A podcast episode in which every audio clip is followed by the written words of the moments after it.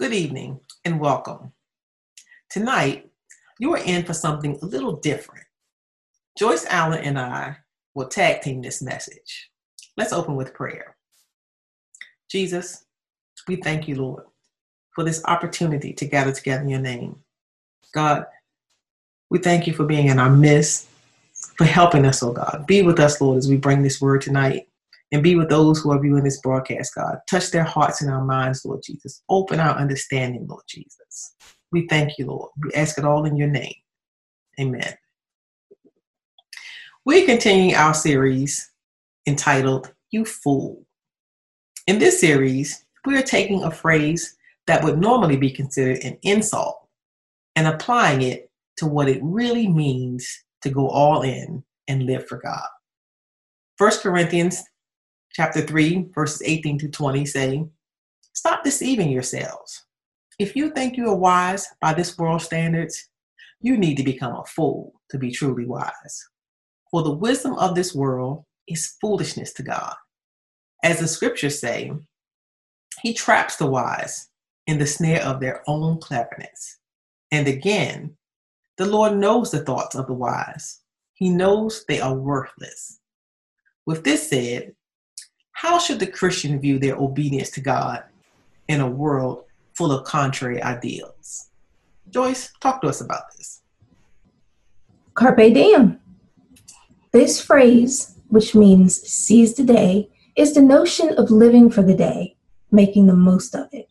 According to Wikipedia, a more literal translation of carpe diem would be pluck the day as it is ripe. That is, enjoy the moment. Now, this sentiment could seem reckless, but I'd argue that viewed through the scope of the Bible, it could actually be a good notion to live by. Matthew 6:25 through 27 says, "Therefore I tell you, do not worry about your life, what you will eat or drink, or about your body, what you will wear. Isn't there more to life than food, and more to the body than clothing? Look at the birds in the sky. They do not sow or reap or gather into barns, yet your heavenly Father feeds them. Aren't you more valuable than they are? And which of you, by worrying, can add even 1 hour to his life? Why do you worry about clothing? Think about how the flowers of the field grow. They do not work or spin. Yet I tell you that not even Solomon in all his glory was clothed like one of these. And if this is how God clothes the wild grass, which is here today and tomorrow is tossed into the fire to heat the oven, won't he clothe you even more, you people of little faith? So then, don't worry, saying, what will we eat, or what will we drink, or what will we wear? For the unconverted pursue these things, and your heavenly Father knows that you need them. But above all, pursue his kingdom and righteousness, and all these things will be given to you as well. So then, do not worry about tomorrow, for tomorrow will worry about itself. Today has enough trouble of its own." Well, see, not worrying about tomorrow seems to be easier said than done. After all, the areas Jesus spoke of in Matthew, food, health, clothing, are pretty basic necessities. But what happens when our concern to have enough becomes obsessive and gluttonous? Take America, for instance. The American dream is the belief that anyone can achieve their version of success through sacrifice, risk-taking, and hard work. In the 1970s, the average number of Americans' work hours took a sharp upward turn. What the American dream used to look like, a small house, preferably in the suburbs, with 2.2 kids, changed. Americans began to pursue more and more. Now, we often aspire to live in luxury, huge homes, expensive cars, and to own things just for the label and for the sake of keeping up with the Joneses. While our desire for things continues to grow, we pat ourselves on the back when others call us ambitious. Oftentimes, we diligently prep ourselves for the academic and professional future, turning a blind eye to our spiritual life. We proudly use these catchphrases like, "I'm chasing that bread," or "I'm on my grind."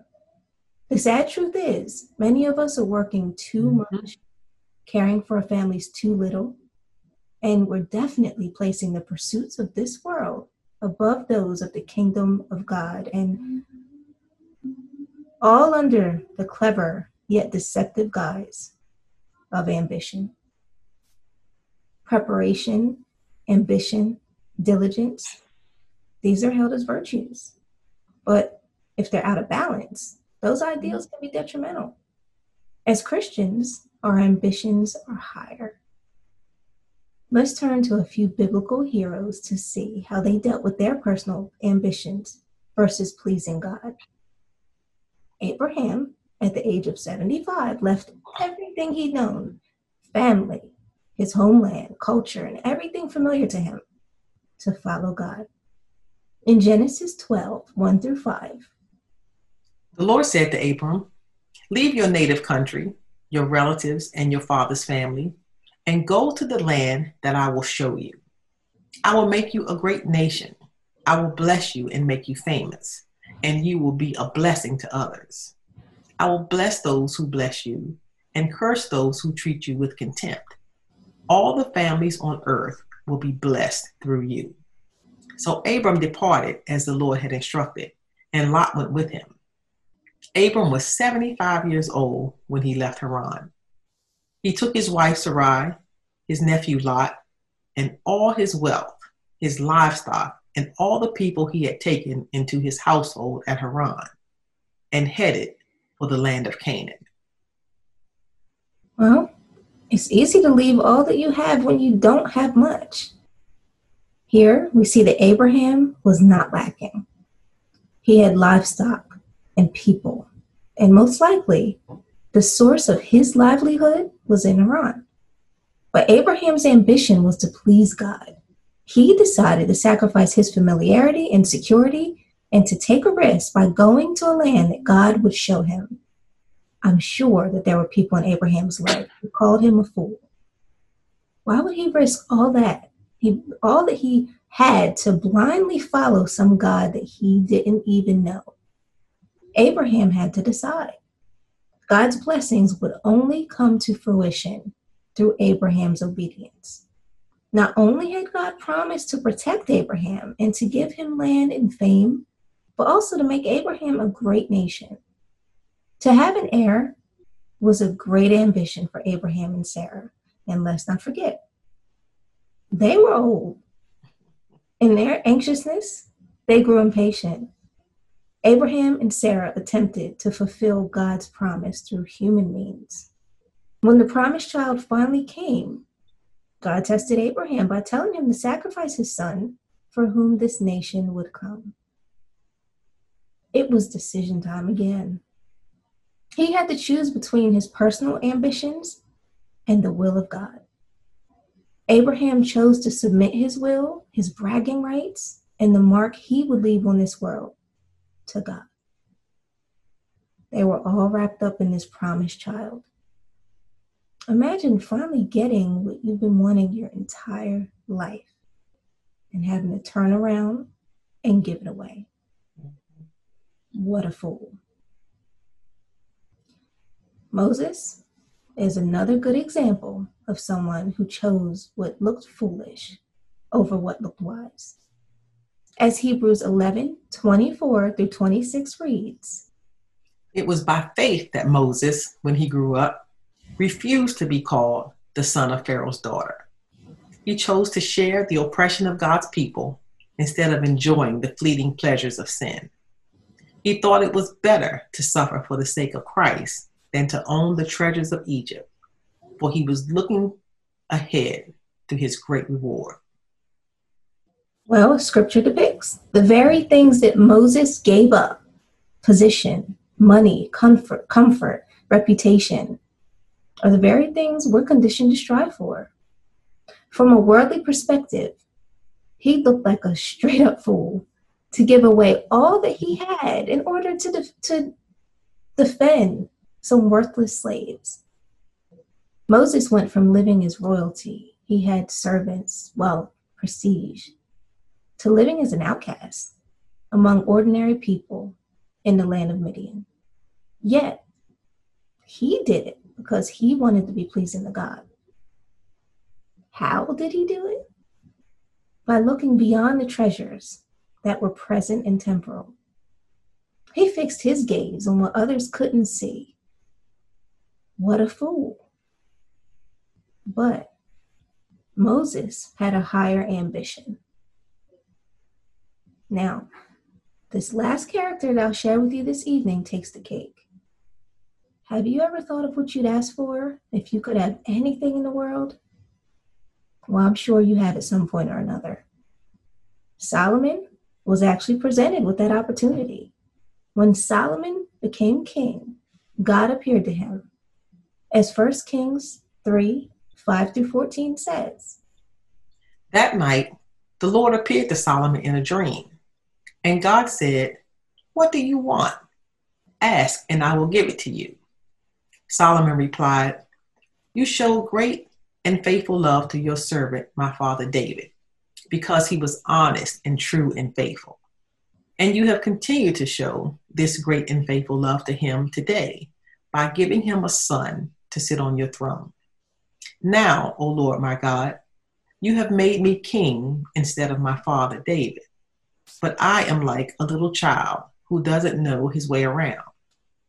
And here I am in the midst of your own chosen people, a nation so great and numerous that they cannot be counted. Give me an understanding heart so that I can govern your people well and know the difference between right and wrong. For who by himself is able to govern this great people of yours?' The Lord was pleased that Solomon had asked for wisdom. So God replied, 'Because you have asked for wisdom in governing my people with justice and have not asked for a long life or wealth or the death of your enemies, I will give you what you asked for. I will give you a wise and understanding heart, such as no one else has had or ever will have. And I will also give you what you have not asked for, riches and fame. No other king in all the world will be compared to you for the rest of your life. And if you follow me and obey my decrees and my commands as your father David did, I will give you long life.'" What an amazing God we serve. Mm-hmm. Did you catch that? Solomon went against the grain. Kings typically want wealth and power and longevity, but Solomon wanted to treat God's people right. His attitude pleased God, and God gave Solomon the very things that we tend to set our eyes on. He gave him money, fame, long life, and a lasting legacy. How much more could we want? My point here is not to say that God wants to make us all rich and famous, but it is to point out what I know to be true, that if we seek the kingdom first and all of his righteousness, all of these things will be added to us as God sees fit. As believers, that is what we're called to do. We must live against the grain of society. Our cultural norms and the ways of thinking are so deeply ingrained in us that we have to consciously put off those things that are in conflict with God's word. When we surrender our ambitions to pursue God's plans for us, not only will we find a place among those who are truly wise, like Abraham and Moses, and so many others who chose this walk of faith, but you'll begin your journey towards your great reward. In response to Peter saying, "We've given up everything to follow you," in Mark 10:29, Jesus replied, "And I assure you that everyone who has given up house, or brother, or sisters, or mother, or father, or children, or property, for my sake and for the good news, will receive now in return 100 times as many houses, brothers, sisters, mothers, children, and property, along with persecution. And in the world to come, that person will have eternal life. But many who are the greatest now will be least important then. And those who seem least important now will be the greatest then." Wow. speaking of a great reward, we must choose to see what others cannot.